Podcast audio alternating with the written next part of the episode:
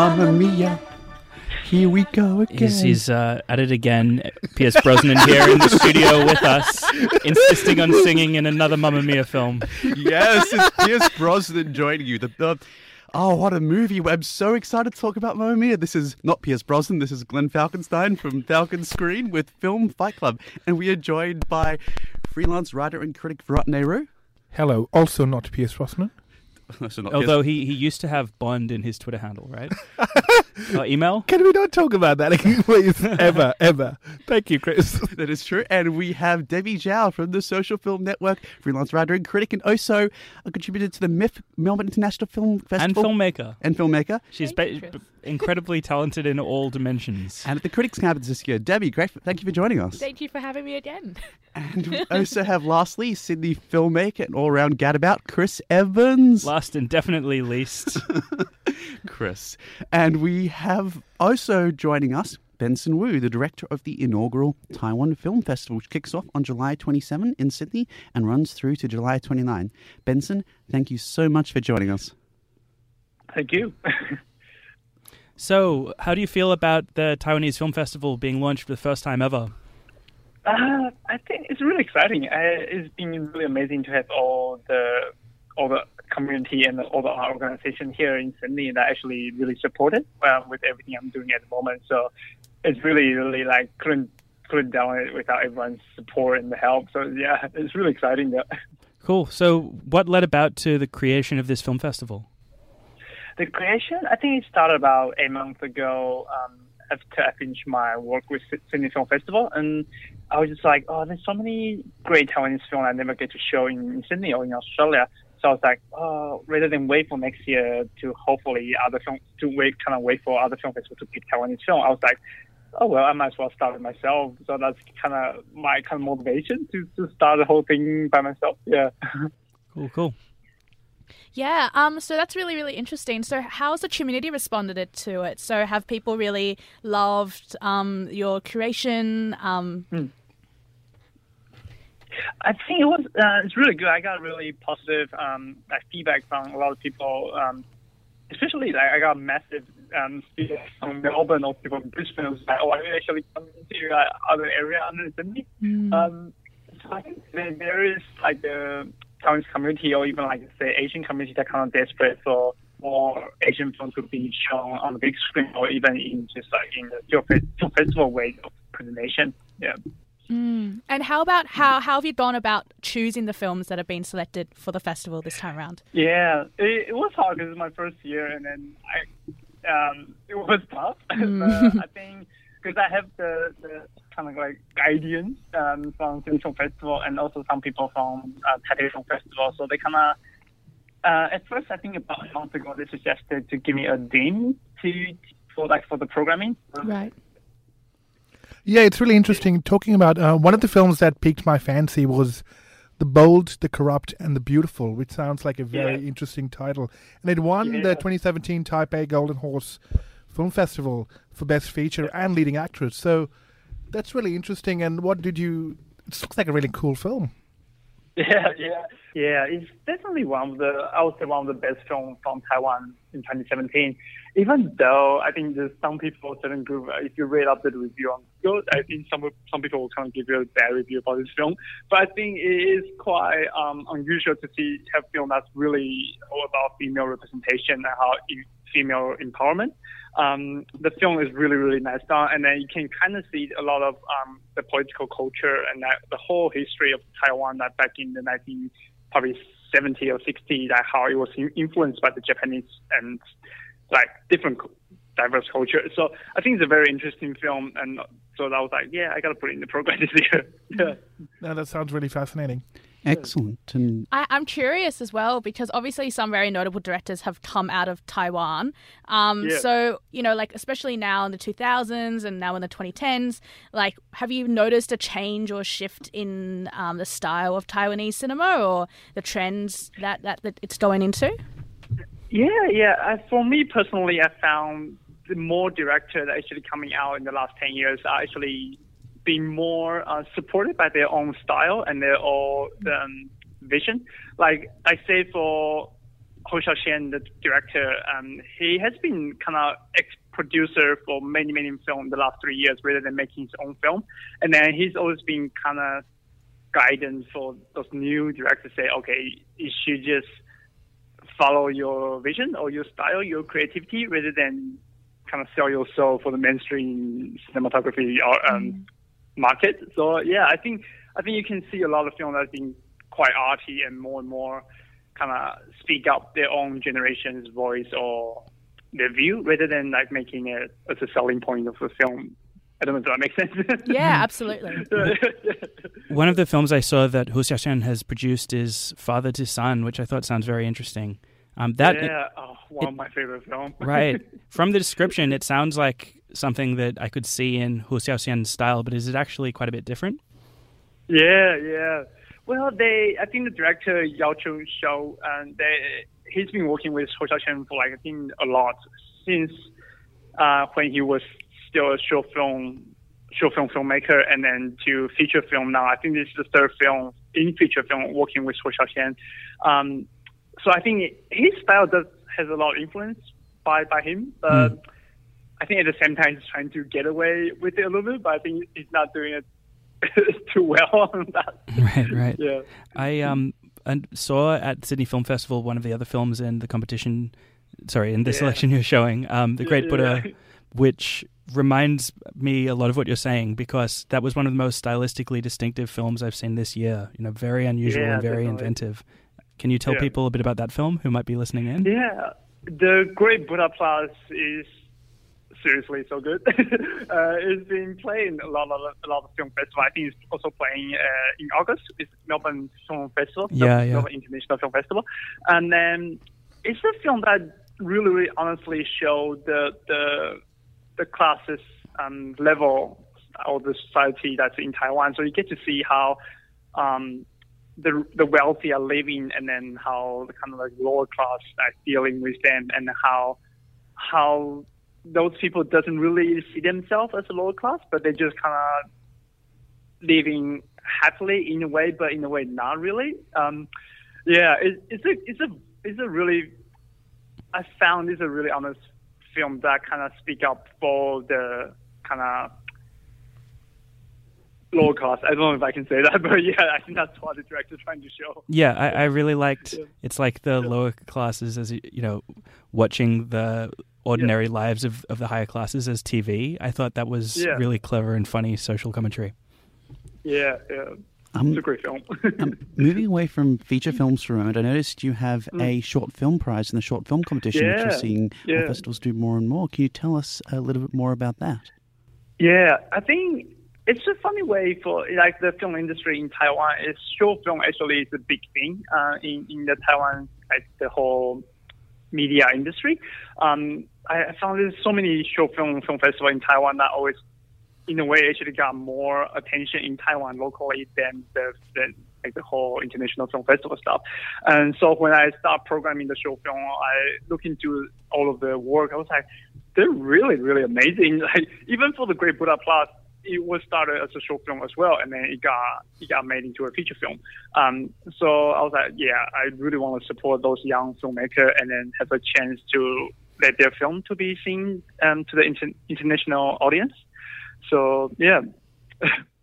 Uh, looking at the documentaries in the program, uh, one that really caught yeah. my interest is, is the Black Bear Forest, which yeah. sounds fascinating when you look at it. When it's about an indigenous hunter and a female ecologist going into a national yeah. park looking for evidence for black bears. I mean, that sounds something like it's nothing that I've ever thought of or imagined to be in a documentary. yeah, yeah, I love this documentary so much. I've been telling people this is like the Taiwan's version of the planet Earth. It's it's so well done. Like it really, really captured the the wildlife and then the mountain range of Taiwan, and then the scenery, everything. But then it is so nicely done with how um, documenting the, those two researchers trying to find the black bear and their journey, how one is really uh, academic scientist trying to use like an academic way to find the black bear trace, but the other one is like aboriginal, aboriginal Taiwanese and using his own way to find the black bear. So you get to see how they interact with each other, and then slowly they kind of build this really, really close relationship together. So the, the documentary, the, the, the narrative kind of shifted from really, really wildlife documentary into how turning into like focusing those two characters' relationship. I love it. It's, it's really one of the best documentaries I've ever seen. it's interesting because it seems like yeah. it's an excuse to bring two cultures together that otherwise would yeah. not come together, you know, from a traditional way of living and a modern yeah. way of life.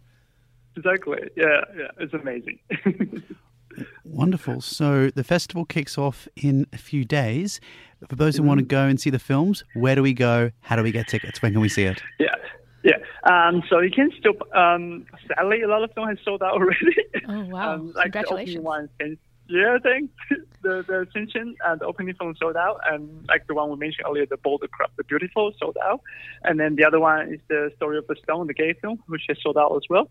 Mm-hmm. Um, but if you're still interested to see, say, like um, Black Bear Forest, the Great Buddha Plus, Father Son, you can still go onto our website, um, www.taiwanfilmfestival.org.au and you can still buy a ticket there, or you can come to Event Cinema George Street and come to the box office. You can buy it on the day as well if it's not sold out. So, considering so many movies are sold out, maybe you can tell us uh, who our listeners need to murder to get the tickets from, or which ones you'd recommend. uh, slightly more PG, Perhaps, you know, yeah. calm. I guess. What you'd recommend people catch of what's available. I I the one that hasn't sold out, I think I would really recommend the documentary Black Bear Forest. is one of the documentary or one of the film you will never regret you come and watch the film. You'll be like, I'm so glad I can. And then, but also another one is called The Last Painting, uh, which has the Taiwanese transgender called Kiwi Baby uh, featured in this film. And the film actually talks about the political issue, the sexual identity, the the living lifestyle in Taiwan. It's a very very heavy film. So people who like thriller or kind of serious film, this is definitely the film, and it's so arty as well. Cool. Well, we're definitely looking forward yeah. to it. Benson, best of luck for the opening night, and um, thank so you, much. and thank you for joining us. Thanks for having me. And thank we'll, so Yeah, good luck with the festival. And we'll be right back.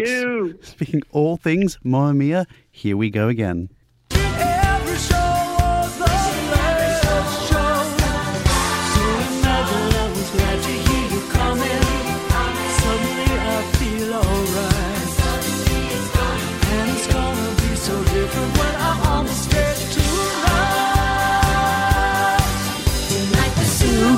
True lights are gonna find me. And that was, I think, fairly my favorite ABBA song, Super Trooper. We are back on Film Fight Club. It's so, so good. So we'll be talking Mamma Mia in a moment. We'll also be talking The Equalizer 2, which is in cinemas now, and the James Gunn controversy. The Guardians of the Galaxy 1 and 2 director was recently fired by Disney from Guardians of the Galaxy 3 following the resurfacing of old tweets. We'll talk about that later in the program and also in our podcast, which you can download everywhere, and we'll just continue on to that. And before we get into Mamma Mia, here we go again. We want to talk film festivals, and we have our MIFF's critic campus person who's just returned from another film festival very, very far north. Yeah, so hello, I'm Debbie, and I was recently um, at the Vision Splendid Outback Film Festival, which is held in Winton, um, Queensland, every year. Um, Winton's about a 22 hour bus ride from Brisbane. Don't let that put you off. You can fly. It is expensive, but you can fly. Um, we just took the bus route. so it ran for about one week up in Winton, um, and it's great for their tourism as well. Um, and a lot of, you know, nomads and local local townspeople um, and from neighbouring towns like Longreach and Townsville come down um, to visit the festival. Um, it's created by um, Greg uh, Dolgopolov. Um, and uh, yeah, so it's like full of Australian films. Um, some of the films that were there this year was the opening night film um, in Like Flynn, um, which was absolutely terrible. Um, um, but Sweet Country, um, The Butterfly Tree, uh, Strange Colors was there this year. Strange Colors. I've heard so many good things about Strange yeah. Colors from everyone who's seen it, and I haven't, so I'm jealous. It was one of the victims of the terrible um, clash programming of Sydney Film Fest this year. But we me. love you, Sydney Film Fest. We do just just, just program better. The programming, yeah. Shout out to 2019. Was it June 5th? They've already got the scheduling down. Uh, see how MIFF does it, and maybe you know, copy that. And we will be coming to you at MIFF uh, in the coming weeks, where we have many critics talking about many, many wonderful films. But back It's to Melbourne International Film Festival for those who don't live, eat, and breathe films every day. every day. Um, yeah, so I was there and uh, as a student. Um, so we cl- from UNSW, so we collaborated with Griffith Film School, um, the Hong Kong Academy of Arts, and a Japanese uni as well. And uh, we made films in teams, and we showed them as part of the Qantas Short um, Film Festival, a short film competition. Sorry, um, at the very end of the festival. Wait, Awesome. does it mean you made a film too? Yes, I did make a film. Oh my god, fantastic! Yeah, so I produced a film as part of the festival. Wonderful. I guess technically. That's like such a low key, you know, brag. That's the lowest key brag I've seen. You can brag about it properly. It's fine. No, it's fantastic. Well done. I'm, look, I'm looking forward to seeing it. Thank you. I will send it to you. Wonderful. And and, and we were, going to talk about Mamma Mia, but this is actually a good segue into just one thing I want to mention today. Flicks.com today, you released their poll of the top 25. Today is yesterday, by the way. Today is yesterday. We may or may not be, be recorded. So yesterday, oops, well done, Glenn. Uh, you released their poll of the top 25 Australian films of the 21st century, as polled by um, critics in Australia, myself included. And they have released the list of what is that look on your face, Virat? And yes, and that was a very not low key brag. and no, I was just, just commenting. Go look at my list. No, and the number one film. you can click on flicks.com.au. yes, to find just scroll down to Glenn Falkenstein, and the number one film, which is actually my number one film, was Mad Max Fury Road. Though Sweet Country, which you referred to a moment ago, was number eight. Uh, Animal Kingdom was number two. There was an, it's an Look, interesting I, list. I think Fury, Fury Road is great, um, and I think Sweet Country is great also. But I think it, probably it's too early to rank a movie in the top 25 Australian films of all time that came out, you know, like six, six months ago. I, I personally think there should be a little bit more time for it to settle before a movie starts to be included in, in these sorts of lists. But Sweet also- Country is, is fantastic though, and I, I do expect it to see on lists in the future. I, I just take issue with that with new releases being ranked that highly personally. But also, I- I feel it's uh, indicative of uh, how little people actually know about the history of Australian cinema. That a film that Yeah, releases for about six months ago can make that sort of a list. I think people just need to go out and watch more Australian films. well, it's just the past 18 years, but there's a lot of Oh, ones. I mean, that- still a okay. lot. Well, that, if that's, it's, that's what I was saying. The 21st century. It's the various films the Oh. 21st century. oh, okay, So it's like the earliest one is The Dish, which was 2000. It goes all the way up to Sweet Country. okay. um, well, what about Red Dog and all the Red Dog sequels? Um, no, but, uh, But but Red Dog, here we go again. Um, um, oh God, Red Dog, here we go again. No, we're not talking about. But the proposition was on there, which I did not vote for Red Dog, but I did vote for the Rover, which did not make the top ten, unfortunately. But you must it- be roving mad. oh, it's such a good film. Our Pats. But speaking, it's actually actually a moment ago was a decent segue into Mamma Mia. Here we go again, which is the new film in cinemas. It is a ten is the ten year sequel Yeah. to Mamma Mia. ten year late, ten tenth anniversary. Yeah, 10th anniversary, I think. This was the wonderful film which introduced the world to Amanda Seyfried in 2008, which was the jukebox musical of ABBA songs based on the stage play, which is the eighth longest running musical in the world. Wait, this was the first movie of Amanda Seyfried. Uh, it's where I first remember her. Wow. I'm- It was a, it was a breakout No hit. I think that's fair.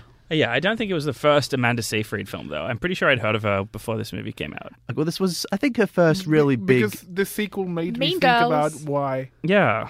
Oh wow! Was that was oh oh oh no! That was was that her? Yeah. Oh no! Okay, well I take that Get out of the studio. guys. I, t- I take that back. Wow, Right Mean then. Girls. I have not seen Mean Girls. Okay, well, Glenn doing well tonight. This is the sequel to Mamma Mia. This is Mamma Mia 2. They have Godfather 2, Mamma Mia. So we have gone in 10 years into the future with um, all the characters, but then we've also gone back in time to relive the events that were alluded to in the first film with Lily James taking on the Meryl Streep Donna role because Meryl Streep doesn't really do sequels. This, um, okay, this was always going to divide audiences. My view, I grew up watch- Was listening it? to ABBA. I, I, I, I know. think, I think so. I had a lot of fun with this film, but I am an ABBA fanatic, and I'm someone who doesn't mind toe tapping humming like Pierce Brosnan and singing along in the cinemas with everyone else. I remember the stage play. I thoroughly enjoyed it when it came to the lyric. And I, while this was flawed in many respects, we will get into some detail, I still thoroughly enjoyed this. Yes, Mamma Mia 2, as I like to call it. Why are we here again? I mean, honestly, the first time was great. In retrospect, the first time was actually fantastic. Yeah. When I look back at it, but the the first one was a movie that I and I think a lot of other people thought they were way too cool for um, when it was released. And on rewatching it, I can say it's it's actually really really fun. Um, I know that it's always bad faith to accuse people who say they really like something of not actually really liking something. But I wonder if the exuberant praise for this new film versus the original being panned is partly a result of people trying to um, atone for getting it wrong the first time around, saying, okay, I, I wasn't in, in tune with the sensibilities of what really connects with people and trying to take it back by overpraising this one. Yeah, I feel like there's um there's been a slight trend in the enthusiasm for movie musicals over the last couple of years, especially we've had La La Land and we have The Greatest Showman. And, you know, it's it's not really about the quality anymore. And I think at the time when Mamma Mia was being um like shown, it was all about you know critiquing whether it was a good film or not. Whereas now, like it is, you know, admittedly, I wasn't a big fan of the sequel, but I can see why people love it. You know, it's fun, it's just a good time. Um, that's what people just want to. That's what people are looking for in the movie, and they embrace in it a lot more than I think they used like they did before. Now they're like, you know, we know it's, I mean, quote unquote trashy. We know that it's you know just here for me to have fun, you know? Yeah. Um, but I think just existing to give people a good time can be assessed on whether it succeeds or not. And I feel like the original succeeded in that, you know, goal, and this one didn't. Yeah, you're right, because uh, Chris and I were sufficiently lubricated before the screening, which I did appreciate. I mean, uh, we had free flowing alcohol, which is fantastic. That, because- that's definitely a statement that requires some clarification. context. Yeah, co- right. context is important. Oh, I, I wish I could have made this. I was in Tel Aviv, but um, this sounds anyway. like you had an amazing No, no, no, time. I mean, I mean, I'm just saying. I mean, everyone, you know, did the best they could to prepare us for what's to come. Which is, it's not a good movie, so we're going to make sure that you're the loosest possible, so you can be in the best state to enjoy this and have a sing along. Which we did in the theater. Everyone was singing along to the songs, which made me feel like us watching the film were having more fun than the actors on the screen. And I think that was my biggest problem.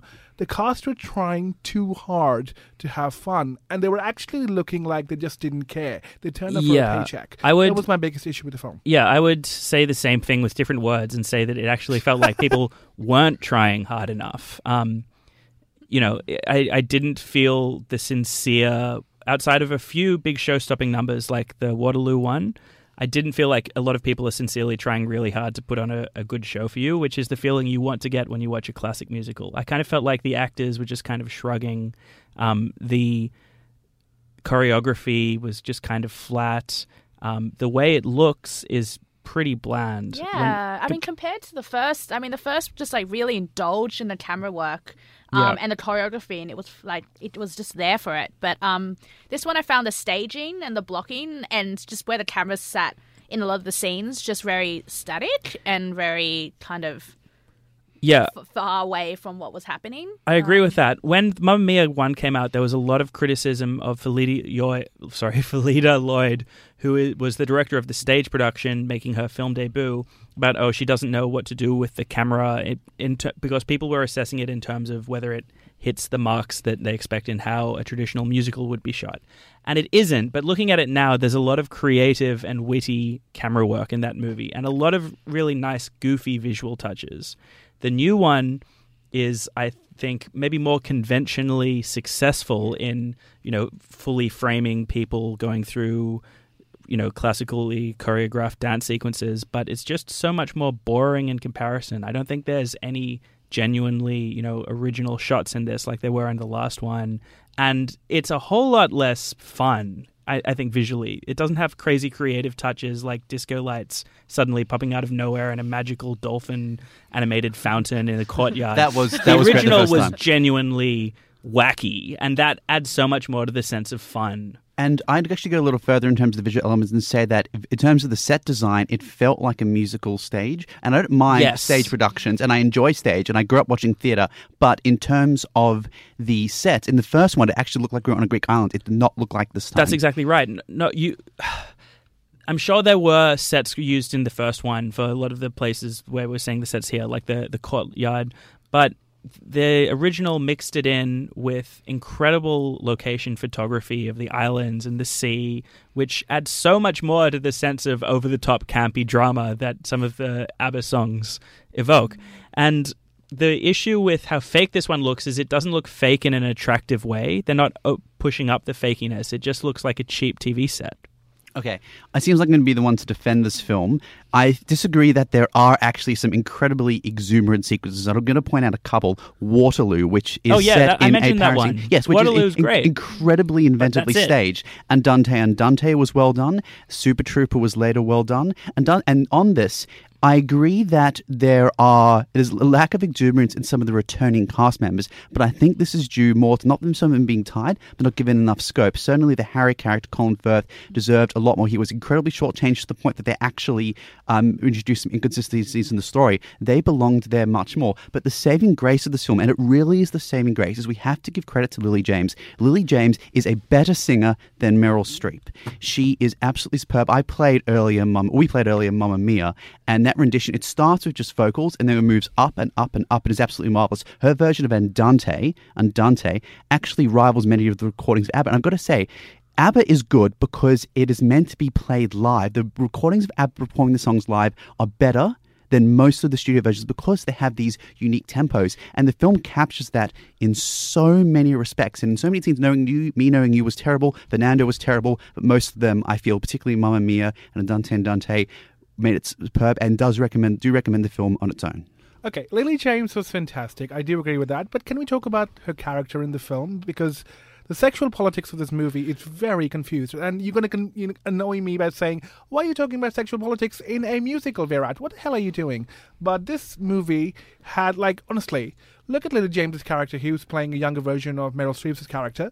Uh, she goes around the film, the entire film, trying to tell people that I'm not that kind of girl, except she's this free-spirited radical hippie who does Yeah, want to well- well- you know follow her dream. I brought this up in my in my original review in the breakfast, but the thing is, the idea that uh, the writers are confused, which one of them includes Richard Curtis, as to what kind of audience this movie is going for. I think they don't mean, want to alienate conservative people so that the character has to keep saying, I don't women." usually do this. I'm not this kind of girl. But, like, who cares if she does, right? Exactly, because- like, if it- you're going to make a movie about a person who doesn't know who the father is, then I feel like they should just embrace the freewheeling sexual, eh, you know, freedom, the summer of love thing that this movie seems to be Exactly, going for in other ways. But it's contradicting itself. I don't know. on, on one hand, it's all about radical progressiveness and free spiritedness and doing what the heart wants. But on the other hand, she graduates from New College, Oxford. So, like, what kind of world colliding mess is this, you know? And, al- also, this idea this film is so ashamed of embracing the free spiritedness of Lily James's character. If she is truly going after her heart and doing what she wants to do, You- okay, look, let, let it embrace We're it. giving this movie way too much of a uh, close reading because it basically has no story. I think that Yeah. one of the That's- big, the huge things that stops this movie from working or having as much charm as the original is that between the constant flashbacks and flash forwards and the endless songs, there's no time for any kind of plot line to emerge. And the plot that we're going through in the flashbacks is something that was completely covered in the original. So, as think says, it was it- very predictable. And no, there but was no but I mean they of- they discussed it. They Yeah. they described all these events, and through actually seeing them in um, depicted instead of just hearing them told to you, you don't actually gain any new perspective. Um, the characters never are developed in the flashback sequences, and you don't feel like you get you get to see enough of the characters you like in, in the flash forward scenes. Um, and so, yeah, a storyline just never coheres. So it, it's basically purely there as a jukebox. Yeah. There's no characters and no arcs and no themes. It's just using the flimsiest of premises to launch from song to song to song. Whereas the original, I think, actually had some charm it actually had it had the charm, it had substance, and and the story. Yeah, and I think with this, it doesn't actually understand the way that mu- like the songs are used as well. So in the first one, it'd be like it'd be like something would happen, you'd have some character development, and then a song would emerge that would Yeah. inform they that express their, themselves through song. Exactly, and I think that's what we need more from, like what we needed more from this sequel. So, for example, you know, the first one, when I kissed the teacher, Lily James, um, who plays the young Meryl Streep, you know, she suddenly she graduates and she just goes and she just bursts out in her graduation speech, her valedictorian speech. I kissed the teacher for no reason at all. Like it just never, it never informed the narrative in any sort of way. Um, it didn't feel like it led on very well. I think um, what knowing me, knowing you, after um, Lily James has a relationship with what's his Jeremy Um, Irvine. oh, we- we're going to come back to this in just one moment. I just want to say we're going to continue on the podcast. So Debbie Zhao, um, you'll be joining us on the podcast, but just thank you for joining us on air. We'll be back next week talking all things Mission Impossible, and we'll be continuing on the podcast talking James Gunn and Equalizer 2. Debbie, thank you so much for joining us and continuing to chat to us all things Mamma Mia. Thank you so much. One, two, three, and welcome to the Film Fight Club podcast. Why are we counting in and counting out now? Maybe this will be the new thing we do. Very smooth, Glenn. It, it, it just started. You, you, heard- the genesis of this new tradition. Yeah, yeah. You, you We're teaching first. counting as well as talking about films. Yes. We, well, we, we, Illuminating. can, can we go further than three? I, I, I don't know. I But yes. mean, double digits is too hard for me. Ah, so, we- do, is there really anything left to say about Mamma Mia 2? I mean, It's no, got no no story. Yeah, it's got no story. The mu- the music doesn't flow. I'm gonna okay. But- I'm gonna but- no, no, defend. but- but honestly, Colin Firth, because I wanted to talk about that when he has little screen time. He's actually the funniest and actually Yes. seems Oh, like great. the goofiest the character. spontaneous person. He yeah, was funny. He's, he's the goofiest character because he seems like the only one who's embracing the spirit of the film and the universe. Mm. And everyone else, especially Pierce Brosnan, he's doing his schlick, oh my god, I'm Pierce Brosnan Hey, kind you're, of thing. you're talking to Pierce Brosnan right here. I know, but like, I just wanted to punch him in the face. wow. Ooh. Okay. All right. I'm gonna defend. Not like physically, but like So much know, violence from Virat in metaphorically. this Yeah, episode, wow. from murdering, Murdering people crazy who bought Taiwanese film festival tickets. Yeah, please go buy those punching tickets. Pierce You're not going to be Brosnan in the murdered by face. So I'm gonna. so I I, can't defend myself today. well, I will defend this film on three points that have been raised. Number one, Pierce Brosnan. Pierce Brosnan singing SOS in the original has been so lampooned, but you know what? Here's all of us. Here's me sitting in the Mamma Mia theater singing along, and I am so glad he got to revisit it in this. I think it was quite elegant. I've got to say. If I may say so, Glenn, you have a better voice than Pierce Brosnan singing. Oh no. Oh no! wow, my I- I- I- loyalties are not with my fil- compatriots at Film I, Fight I was about to be like, "That's so sweet," and I just hear, "Oh no, no!" But Chris, yeah, wow. Well, No, but- we, but- we've sung songs together, and I can But like, stomach that. we're all pretty bad, and Pierce Brosnan is also bad, but not that bad, no, Pierce Brosnan right? just sounds like, you know, okay, he's just I- he's bad by the standards of people who sing in Hollywood musicals. He's No. not bad like bad karaoke. Okay, he's not like Russell Crowe in Les Miserables. yeah. Le- Oh, Russell no. Crowe was was way worse. Yeah, that was just like I don't know, a squeaking toad got mixed with a haunting gorilla or something, you know. So that was just I don't know. Tell me what and why and where. Let him answer all these questions. Let him answer to Javert. It was so bad. Wow. You mean That was- Javiet? It was Ja- it was Javert. The- I know, I it know, was but Javert. Yeah, I'm I- going by Twitter. Oh, I saw, I saw it on the West, where I also saw Mamma Mia. And this is the thing. Another point I will defend the film on the, the song transitions. They were awkward, but they were supposed to be awkward. They were self conscious in the theater. I remember we wanted to take a chance on me and Chiquitita, and they're supposed to be like that. And I don't mind that they don't. Enti- I mean, some of the songs are "Gimme, Gimme, Gimme." In the original, also "Money, Money, Money" in the original, I think didn't quite fit. I think some of them, "One of Us," fit very well. A I few did of the like others. Angel Eyes in this one, and the Christine Yes. Baranski uh, chemistry and the very sarcastic, sardonic sort of, you know, she was funny. she was. How good is she? She had the best lines in she this movie. She was movie. hilarious in the first one as well. Look, the performers make such a difference in this. I agree that Colin Firth was really good, and there wasn't enough of him. And I also agree that Lily James was fant- was fantastic. Um, she ha- she seems like a, a real movie star here, right? Like she, Lily James, sung so well. Um, she had so much charisma and warmth. And she's really, really attractive, which really has no bearing on the f- on. on Sorry. it's not an, a, a great critical Film comment, beautiful but again. it's the truth. It's the truth, right? Um, She- according to me, She's She- she makes the film very fun. she's really good. No, no, no, no. Glenn's here for the PG rating.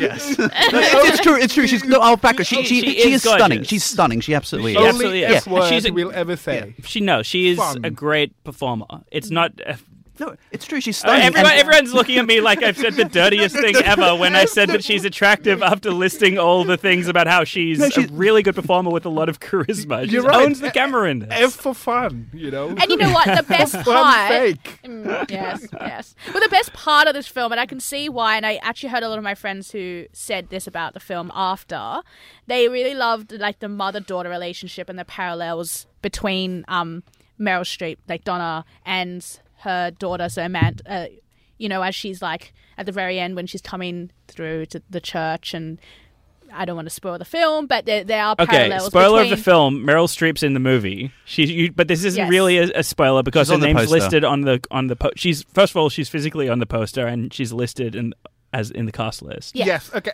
On that point, I Mm. felt so bloody cheated about Meryl Streep being in the movie for Mm. how long she's in the movie. She could barely be not in this movie and wouldn't have made any darn difference. Oh my god, that is such a blatant sucker punch to my balls. Not even in a good way.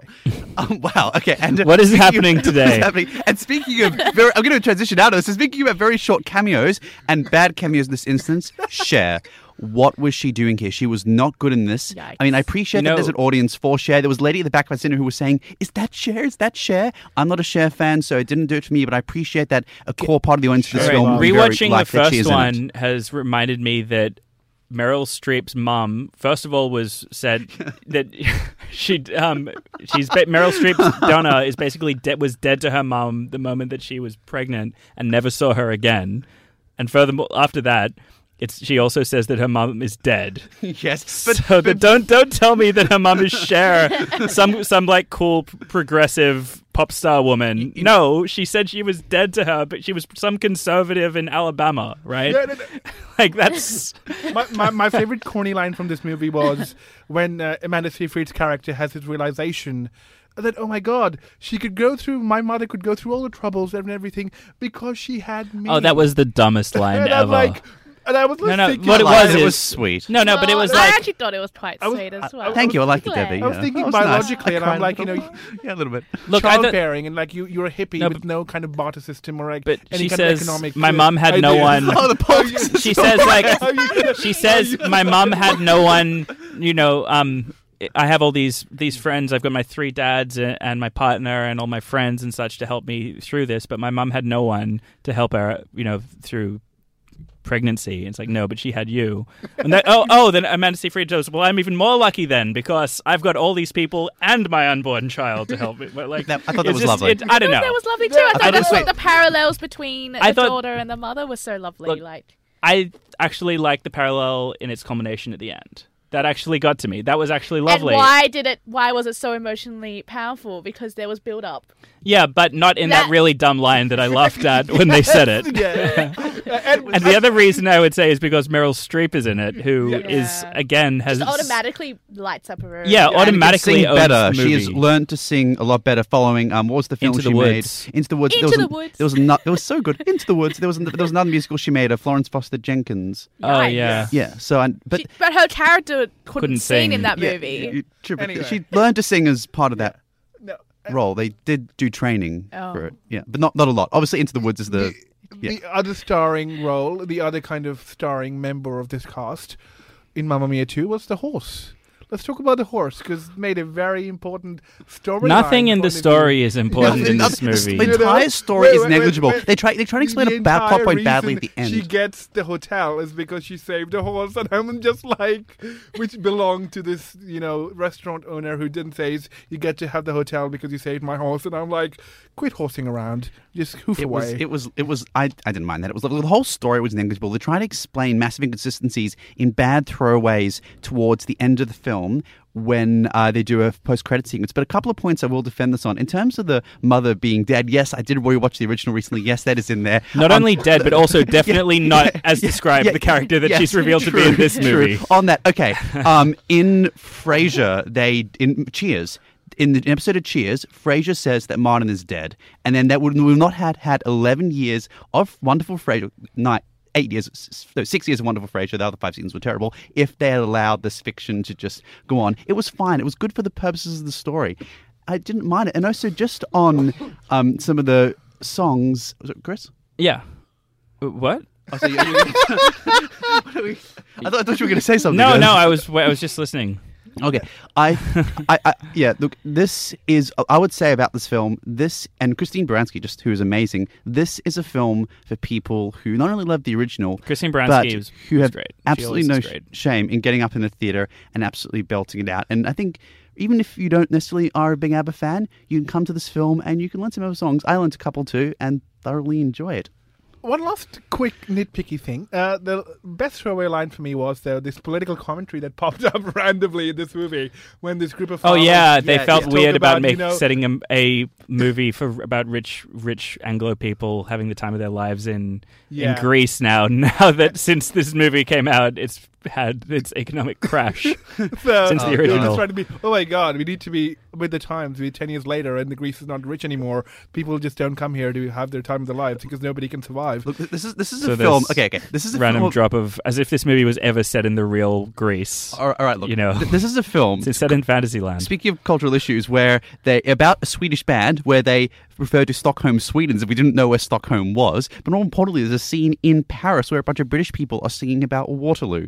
So you know, Yeah. culturally, this this film isn't going for the super super sensitive points. But on the political issue that Virat raised earlier, this entire film, and it's consistent with the Pierce Brosnan younger character, is about people who may be in certain good, or at least appear to be in good places in life, and be thrown into a deep end. And I feel as much as they did set in Oxford to really, really push the point, and may have been a little on the nose in that respect, I think it was fine because that was the thing they're going for, and they be delivered fair, that well, at least the flashback scenes. It's only as absurd as Meryl Streep on a cruise liner singing "Money, Money, Money" in the original. So I missed that. Yeah. I missed I it's that. just on similarly on the nose to that, I would say.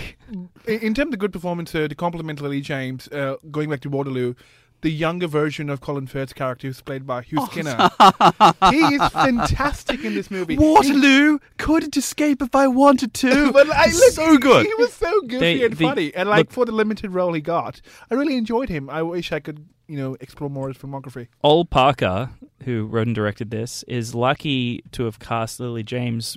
You know, because without a performer of such magnet of such magnetism, I almost said of such magnitude.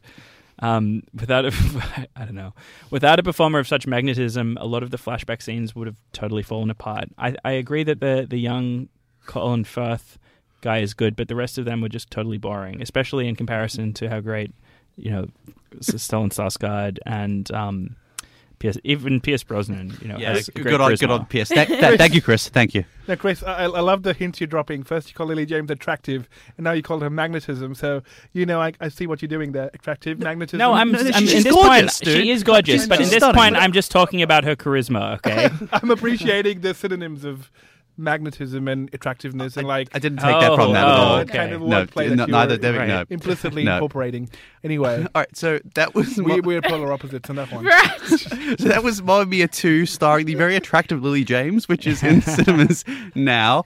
And um, we will be talking in a moment about James Gunn and also The Equalizer 2. But first, just a couple of things that are happening around town. Uh, we interviewed last year the director of the SmartFone Flick Fest. There's two directors, Ali Crew and Angela Blake. They had their entries for the Short Film Festival closing in 16 days. Um, it's a, I've been each year now. It's in, going into the fourth year. It's a really fun festival, and they've moved now from the Chauvel to the Opera House. So it's a really fantastic venue, and they've done really, really well as a festival. So please do get your entries in. Um, the other thing is Just Between Us, a film. No, not Just Between Us. It's a film called. what is it? Oh God, no, Just for you guys. just for all of us. Just Between Us. It's a film called Just Between Us, It's an Aussie road flick, which has its Sydney premiere tomorrow night at Dendy Newtown, and then it's going on of all things a road trip around the place. It's about a you know, young couple of young filmmakers, so something to check out if you're just because it's going to be in and out of cinemas. But that's just between us, just between us. Um, the next, yeah, Glenn. The next thing, I just got the thumbs up from Debbie there. You're doing very Kind well. You're doing very well. Yeah. Um, the next thing we're talking about is do we want to talk James Gunn? Yeah. I think we're going to talk James Gunn. We're changing tone just a little bit here. We, we can each talk a little bit about what's going on here. So essentially, a couple of days. James Gunn is the director of Guardians of the Galaxy One Was. and Two. Was No, is and is? will always be the director of Guardians of the Galaxy One and Two, and he rest in Tromeo and Juliet. Oh, oh no, he did that, didn't he? Yeah, and Super. peace. I And wrote liked Super was so good. Yeah, and he wrote the script for Slither. I don't think he directed it. Um, Uh, yeah. No, I, I don't think so either. But he has been taken off the Guardians of the Galaxy 3. He's been fired by Disney because a number of tweets he made a number of years ago, which he has since apologized for following this controversy, has resurfaced. The tweets are um, some pretty out there jokes about some pretty serious issues, including pedophilia. Yeah, we can't say them on the radio, but um, but basically there are lots of punchlines about raping kids. Yep. So there's a number of views on this issue. Content warning about sexual assault. A, number of views on this issue that have come up in the past few days. One is that they were right to fire him. Another, uh, a number of people expressed to me is that Disney knew and should have done fired him ages ago before they made money off him. Others have said that Disney have overreacted and or have should have accepted his apology. I take a slightly, slightly different view on this personally. My personal view is that Disney is an organization that is founded by, of all people, Walt Disney, who, if you look it up, has an incredibly awful and sordid history himself. I've watched Disney films my whole life. I will continue to watch Disney films and enjoy Disney series, whatever they may be. Um, I think Disney as an organization has asked audiences over decades to accept that they, as a company, have moved on or have changed. I certainly have accepted this, as have many others, and I do not believe this is a courtesy that they extended to James Gunn. We're going to talk about this more generally, but there's one other point I really quickly want to make. Um, what has been also reported as part of this is that a particular individual, group of individuals, were involved in these tweets servicing. I think many outlets have reported very well, but not giving these individuals. Um, undue publicity. oh yeah. So well, no, I reckon I reckon in this context we can name and shame him. This guy is responsible for perpetuating the Pizzagate conspiracy theory the moral crusader stance that he's taking is utterly absurd. Pizzagate, for people who aren't aware, is about. Um, well, you, are looking at me oh, like. oh god, no! I'm just, I'm just like Pizzagate. There's a controversy about a apparently a pizzeria very close to where I used to live in, to in DC, which were running what the Hillary Clinton campaign or something something absurd. They were running. Then they were saying that that people involved, the pizza shop was used as a child sex trafficking ring by Democrat. Sorry, I'm laughing because it's so absurd. By Democratic Party officials, it was a blatant fiction. I mean, that it's, this guy it's not pushed. any more absurd than saying the people who were caught up uh, in the shootings are child actors. So, I mean, yeah, it's it's a ridiculous conspiracy. Any far right conspiracy um, is ridiculous at this point. Which has led to the response that the attempts to discredit James Gunn are more about silencing a very prominent um, anti-Trump voice on Twitter than they are about Cernovich taking a genuine moral stand. And some people have raised the issue that the right is now weaponizing the left's outrage culture. Um, I think it's it's a bit more nuanced um, because I think just because the issue has been brought up by Mike Cernovich doesn't mean that James Gunn's comments are okay. Um, but uh, yeah, li- I guess I'd like to hear what the rest of the panel has to say um, about it. Yeah, I, I, agree with Chris, which happens doesn't happen that often, but I'm glad that I it's do. happening when, whenever increasingly do, often. well, I'm, I'm, trying to maintain a contrarian stance, Chris. Thank you. Uh, but uh, the thing is, uh, what Chris pointed out, and I and I do agree with that, and that's a very salient point. Uh, the idea of nuance is getting lost in the Twitter kind of 20, now 2040 characters kind of culture, uh, which used to be 140 characters at one point. But I think every everything has to be digestibly broken down into a soundbite. And it and it, Chris was right in mentioning this idea that I'm very uncomfortable to the fact that yes, James Gunn was wrong in whatever he tweeted back then, and he's taken responsibility for that. But that doesn't absolve him from his actions back then. But at the same time, that doesn't make this kind of outrage culture, especially this kind of vindictive culture that sprung up on Twitter around people trying to settle personal vendettas by you know going through people's personal histories and using that against other people to then out them as kind of you know bad people. So i think people are using social media as weapons to settle their personal scores and personal agendas and that's very troubling. And both can be right at the same time. James gunn was not right to say what he said at the time but that doesn't mean that how he was outed was also something which is beyond you know, critique. Mm, I didn't actually sense. know about the context around why he was outed. He, so that actually gives a little bit yeah, more. Yeah, he um is one probably the most anti-Trump celebrity. I he see. like every single day he's just hammering Twitter with jokes about Trump and um, stuff to oppose, you know, messages against him. Certainly, his last tweet before this controversy broke was very much along those lines. Yeah, many others. Yeah, hmm, I see. Well, I guess that gives a little bit more context about it. I mean, I guess it's it's conflicting because about the, the, the discussion point that Glenn you raised about Disney. Why not? Why didn't they fire him earlier if they knew about it? They I, and that's the thing. Right. I reckon Disney definitely knew. Look, the guy used to work for Troma, who are known for boundary pushing poor taste humor. Um, that's that's their entire identity. Um, so Disney definitely knew that this kind of thing is associated with James Gunn. Um, I personally like.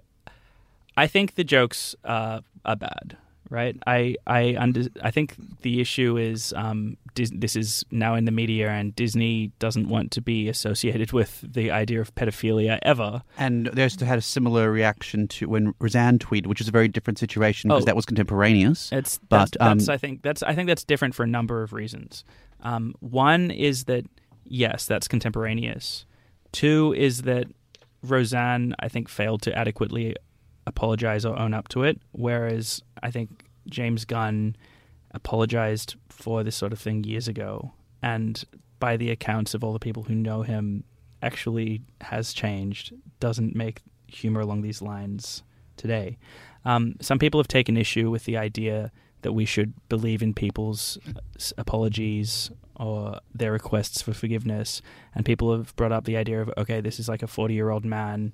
Um, we're not talking about a teenager. Should we actually believe that he's changed? Mm, yeah, guess I was about to bring up that conflict because, yeah, on one side it's you know it's yes it's a resurface of tweets which happened quite a while ago, but you know he was forty years old. He was obviously mature. He obviously knows what he's doing.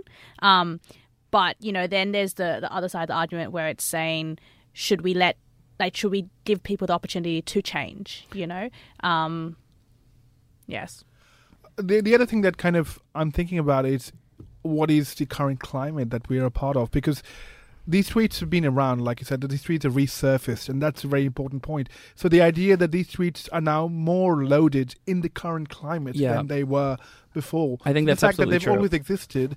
People haven't had a problem back then when they were originally posted as much as people have an issue today about yeah, these things. And so this is the current political climate. Disney should have stood by their employee because um, as as I've said before, they definitely knew this. Um, they knew about this stuff. I think the bigger issue here is that for Disney is that they have a massive merger going ahead with Fox at the end of the week, so they're trying to scr- they tried to scrub away any bad publicity that could possibly come up, and I think they jumped the gun.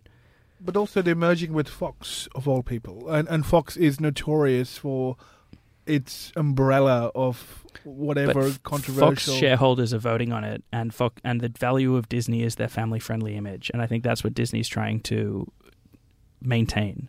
Um, the in terms of the issues we were talking about before about whether people can change or be forgiven. I the if we're t- we're talking about something like Kevin Spacey, I think something like that is just not forgivable, and uh, I don't think um, that you can buy into people's you know statement that they've changed, especially if they only apologize if they they are caught out. In the case of what James Gunn did, I think it's important to remember that regardless of what people like Mike Cernovich would try to imply, James Gunn is not actually a pedophile. These were jokes. And I understand the nuance that jokes can normalize negative behaviors or have a um, play a role in, I, I guess, um, trivializing the issue for people um, on top of the pain that they can cause to victims of abuse. But it's fairly easy um, for me to like of all the things you're asking me to believe that a person's changed with regard to making jokes would be one of the easiest you know, like it's easy for me to understand, sorry, to believe that somebody goes through a shift in understanding where they realize that certain types of humor that they went into in the past because they viewed the top priority as being shocking people maybe aren't such a good idea, especially when you move from the context of being somebody who works for Troma to being someone who's a extremely active left-wing, you know, activist. Furthermore, um, James Gunn has actually addressed this stuff in the past there's an interview from 2014 where he expresses regret about the person that he was on Twitter and says that he and this is not when being prompted for an apology.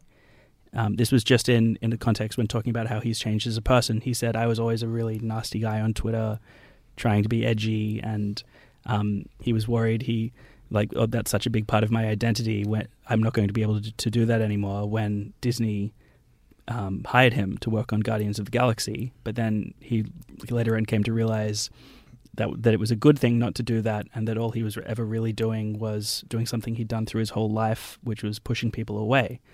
Um, mm, but it does blur the line, like as well, because it's like yes, they jokes, you know, but does that also tell us who you were at that point or who mm. you are at this point you know but like it's not just it's not just a tweet it's also reflective of his uh, yeah, values right my I, I agree with that the the point I've been trying to make through all of this isn't these uh, jokes and who cares. Like I genuinely think the jokes are bad, and I think they are something worthy of apologizing for. But I question the value of going after somebody who claims that they changed years ago, um, who brought, owned this and brought it up without being prompted to, and spoke about regretting it, and now apologizes again, mm. not just because he's been caught, but in in keeping with his apologies over the years, and now he catches the fall for it.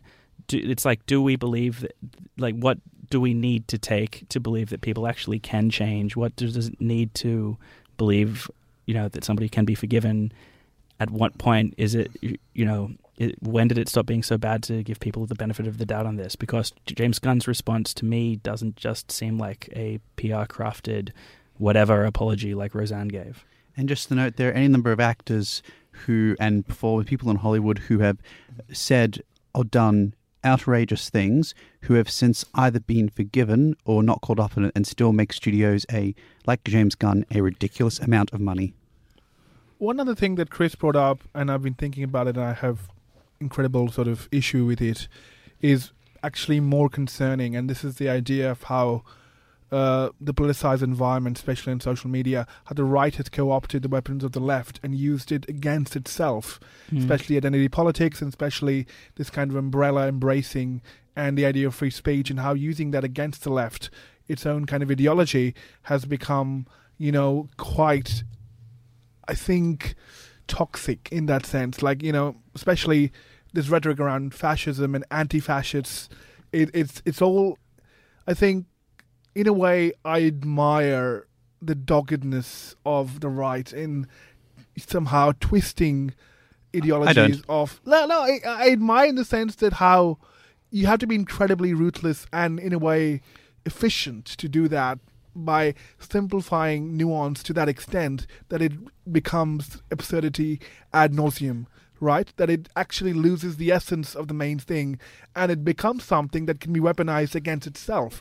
It's scary. It's, go, it's, truly scary. To go further with the hypocrisy of um, Disney in terms of and Hollywood in general, Disney uh, had brought to their attention the ongoing, pretty much for the entirety of his career, um, sexual abuse perpetuated and harassment perpetuated by John Lasseter during his time at Pixar, and the response to those allegations was a long period of internal review.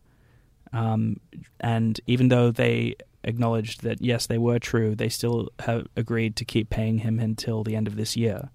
But and so he isn't officially terminated until then. Whereas James Gunn, who's not, as far as we know, and I think we would know by now, responsible for any actual harassment during his time working at Disney or in his time in Hollywood, uh, was let go immediately based on stuff that he apologized for years ago. I think it shows a massive um, misplacement of you know a moral center. I don't know. It it's it smacks of hypocrisy to me. So that is the recent James Gunn controversy. I'm sure we have not heard the end of it, or um, so, so similar events that may or may occur in the future in Hollywood and the corporate world and else.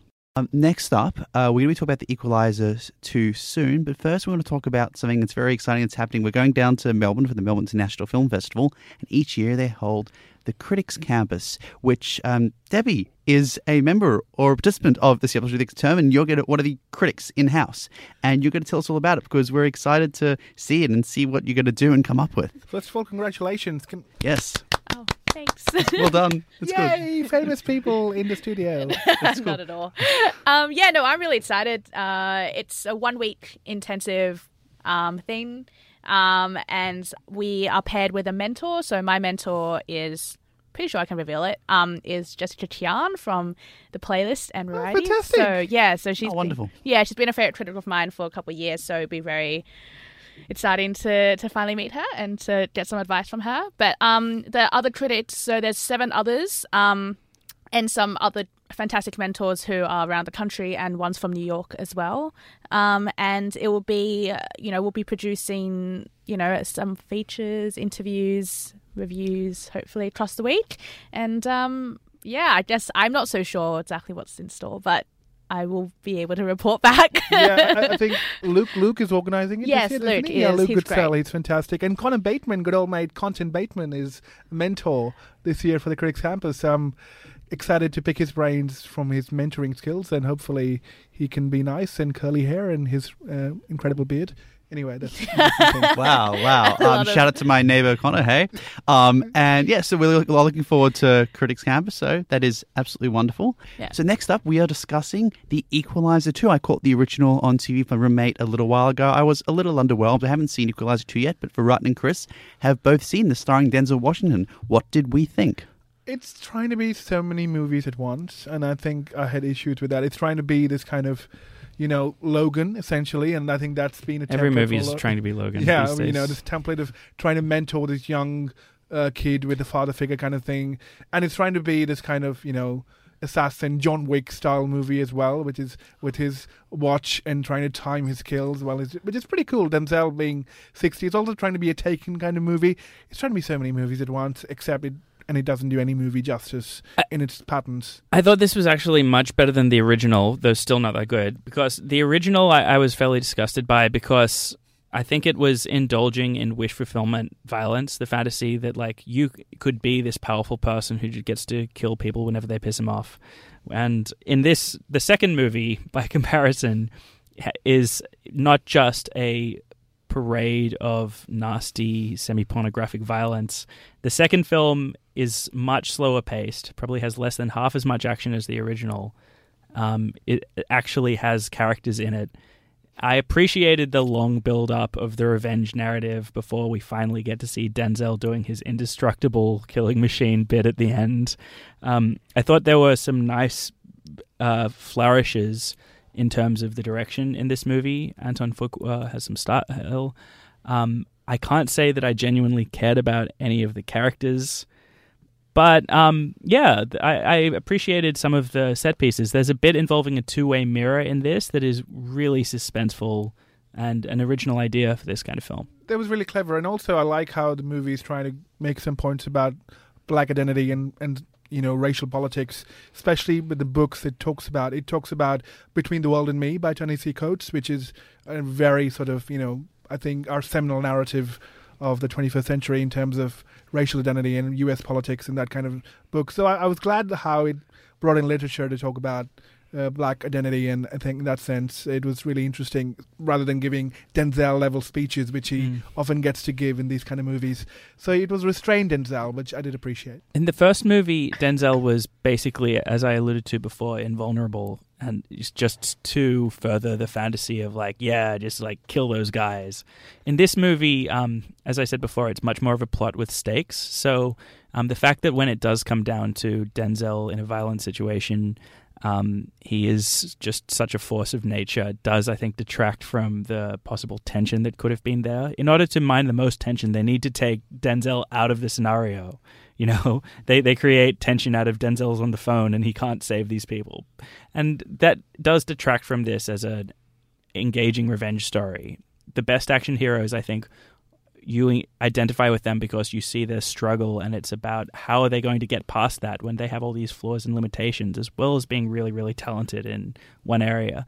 Denzel can just take out as many people as there are no matter how talented they are. He's just he's basically a superhero you know? It's the punisher and, and that's okay. And I, and I did appreciate this movie was in some sense with a subplot going to try and build up a more interesting, nuanced political narrative about, uh, you know, black communities trying to escape their cyclical violence enforced by their own people on them, and how do you who better to that? take them out than Yeah. denzel the killing machine Exactly. So you know, how do you deal with that and try to give a nuanced response to it? Except It didn't do that in the end. No, so it a bit- didn't. you know, but but there were seeds were sown, and I was like, oh my god, talking about Ta-Nehisi Coates, Uh, honestly- the world and me. So like there were there was bits that I was In- like, oh my god, in terms of its focus on characters and the slowness of its pace, it's way more like an adult film than most of the action movies we get Yeah, these days, and not- much not- more mature than the original. it, it's not your bro kind of Fast and Furious and you know, summer action popcorn flick. In that way, it's more. It's slightly. Better It's than all that. right, you Yeah, know. it's It's, it's like it's it's it's such a you're gonna watch this at 11:30 p.m. one night That's and be what I like, watched yeah, the all right. original. That's exactly what I watched yeah, the original. It's, it's oh my exactly god. that. See it on TV and like it'll do the job. So we, we have two. So there was the second of two extremely unnuanced films this week. I recommend Mamma Mia of the two, which I did. I did enjoy. I, I, I well, I prefer to Equalizer too, but it's not that much better, you know. I would recommend you wait a week to watch Mission Impossible and just skip everything. Well, we, ha- we haven't Crazy seen Rich that. Asians. Ah, yes, and yes. wait another month for Crazy Rich Asians. It'll be worth it. yes, there's a clashing preview screenings tomorrow night. I made the decision. The, the first Mission Impossible was the first action film I ever saw. Crazy Rich Asians just the week after. You're Oh, weird. Oh, it's the week. Oh, Wait, Oh, I can see both. yes, yes. I was in Maldives last night, and the trailer for this came on. Yeah. Oh wow, this looks hilarious. They go to Singapore, and wait, what is Crazy Rich Asians about? I wonder. It seems pretty straightforward. It, it, Virat, it's fun. Virat might have some words. about, No, that, that was all of air, I Chris. That was all of air. this is a callback to an in joke about Virat's accidental racism. it's it's not accidental. It's quite clearly misinformed. But uh, the point is, No, just- it, it was it was actually none of that. It, Virat misspoke himself earlier, and we Well- gave him no amount of shit for it. No, Yeah, no limit All I'm trying to say is, of trashing I, I Virat. feel Indian people should be called Asians too. We've been trying to be like be part of the Asian clan for a long time. So please, Indian people are Asian too. We are South Asians, which is like a kind of Asian. So There was a great joke about this in Blockers, actually. Remember Oh, with, with John Cena? yeah. Yeah. Yeah. Yeah. Anyway, so I'm going to have dinner now with the Race Discrimination Commissioner and see what he thinks about that. this, this is actually true. I am having dinner with the Race Discrimination Commissioner. So on that note, that's exactly yes. Glad I hope he's not listening to this. Oh no, hey Tim. Um, so yes, this has been. What a disastrously politically charged episode this has been. I know. Wow. wow. This is yeah. This is this We has managed to offend everybody. everybody. in the political of film this. fight club. Everybody. There's there's a few ethnic groups we haven't covered yet. We'll, we'll, we'll- Yeah. we'll- that's next week. Yeah. That's next week, surely. So um, so th- so oh, I just let's just hope none of us get a job at Disney in ten years. yes, yes. beware white people. True that. Uh, all right. So, um, De- Debbie, I want to thank you so much for coming on. It's been an interesting so episode. much. And uh, we'll surely have you on again come MIFF in a couple of weeks. Yes, Yeah. teen would be teen. It's going to be Yeah, fun. we'll, we'll see you there, and uh, yeah, I'll see you at, at the. Uh, it's not the it's not the hub, whatever the mythic The, equivalent the the. Melbourne version. the Yeah. forum. Yeah, it's, the it's, forum, it's pretty yes. nice. It- It's nice. Yeah, Cool. their their hub. Yeah. So they, they, they have a hub. Equivalent. Yes. So, Let's yes, see what all the hubbub is about. yeah, the hubbub. Melbourne. So this has been Glenn Falkenstein, Debbie Zhao, Chris Evans of Rutney Root. That's just for Disney, so future reference. And um, yeah, put these people on the blacklist. and we, Don't even bother. and we will see you next week talking about Mission Impossible and a later date, Crazy Rich Asians. Oh my god, I'm I'm excited for this. Yes. It's gonna be good. Have a wonderful night. Enjoy movies. Good night. Be politically radical.